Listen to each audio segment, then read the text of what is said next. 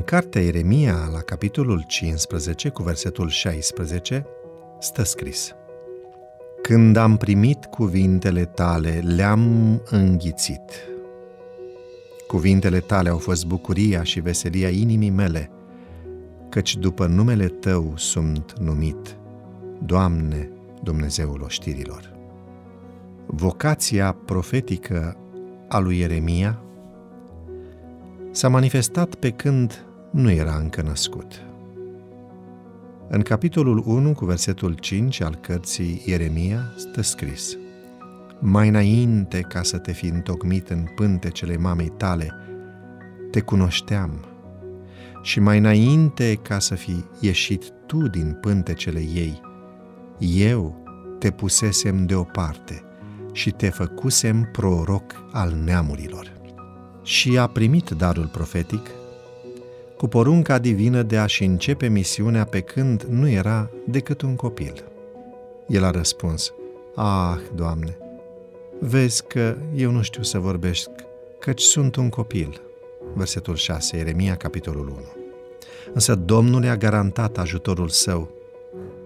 Apoi Domnul și-a întins mâna și mi-a atins gura.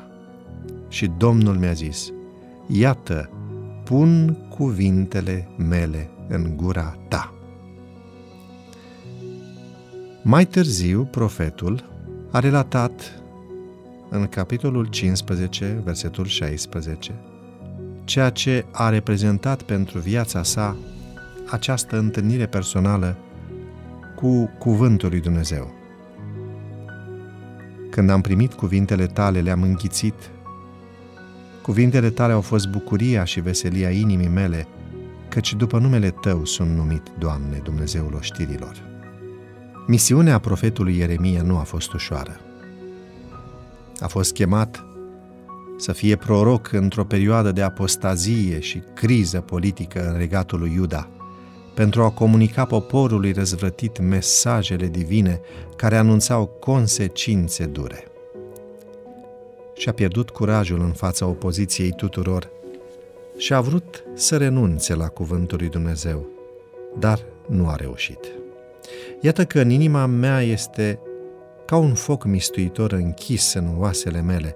Caut să-l opresc, dar nu pot, spunea el în capitolul 20, versetele 7 și 9. Experiența lui Ieremia se poate aplica la întâlnirea pe care o avem noi cu Dumnezeu când citim cuvântul său. Dumnezeu îi vorbește omului prin paginile Bibliei. Ni se adresează, ne cheamă din nou, ne cere să renunțăm la un stil de viață, ne arată care este voia sa, ne dezvăluie planurile sale, ne consolidează credința și speranța. Și noi reacționăm adresându-i-ne fie cu puternice îndoieli, fie cu încredere, fie cu devoțiune și sacrificiu, loialitate și dragoste. Dar oricare ar fi cazul, dacă dovedim o căutare sinceră a lui Dumnezeu și întâlnirea noastră cu El este reală, citirea cuvântului Său nu ne poate lăsa vreodată indiferenți. Este ceea ce autoarea Ellen White formulează astfel în Cartea Educație, la pagina 97 cel care studiază cuvântul lui Dumnezeu cu un spirit sincer și educabil, căutând să înțeleagă adevărurile, va fi adus în legătură cu autorul lui și nu există vreo limită a posibilităților lui de dezvoltare în afară de cazul în care alege el însuși aceasta.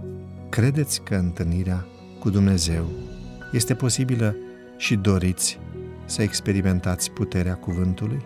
Dragii mei, deschideți ușa inimii și veți fi martori ai unor mari minuni în viața voastră.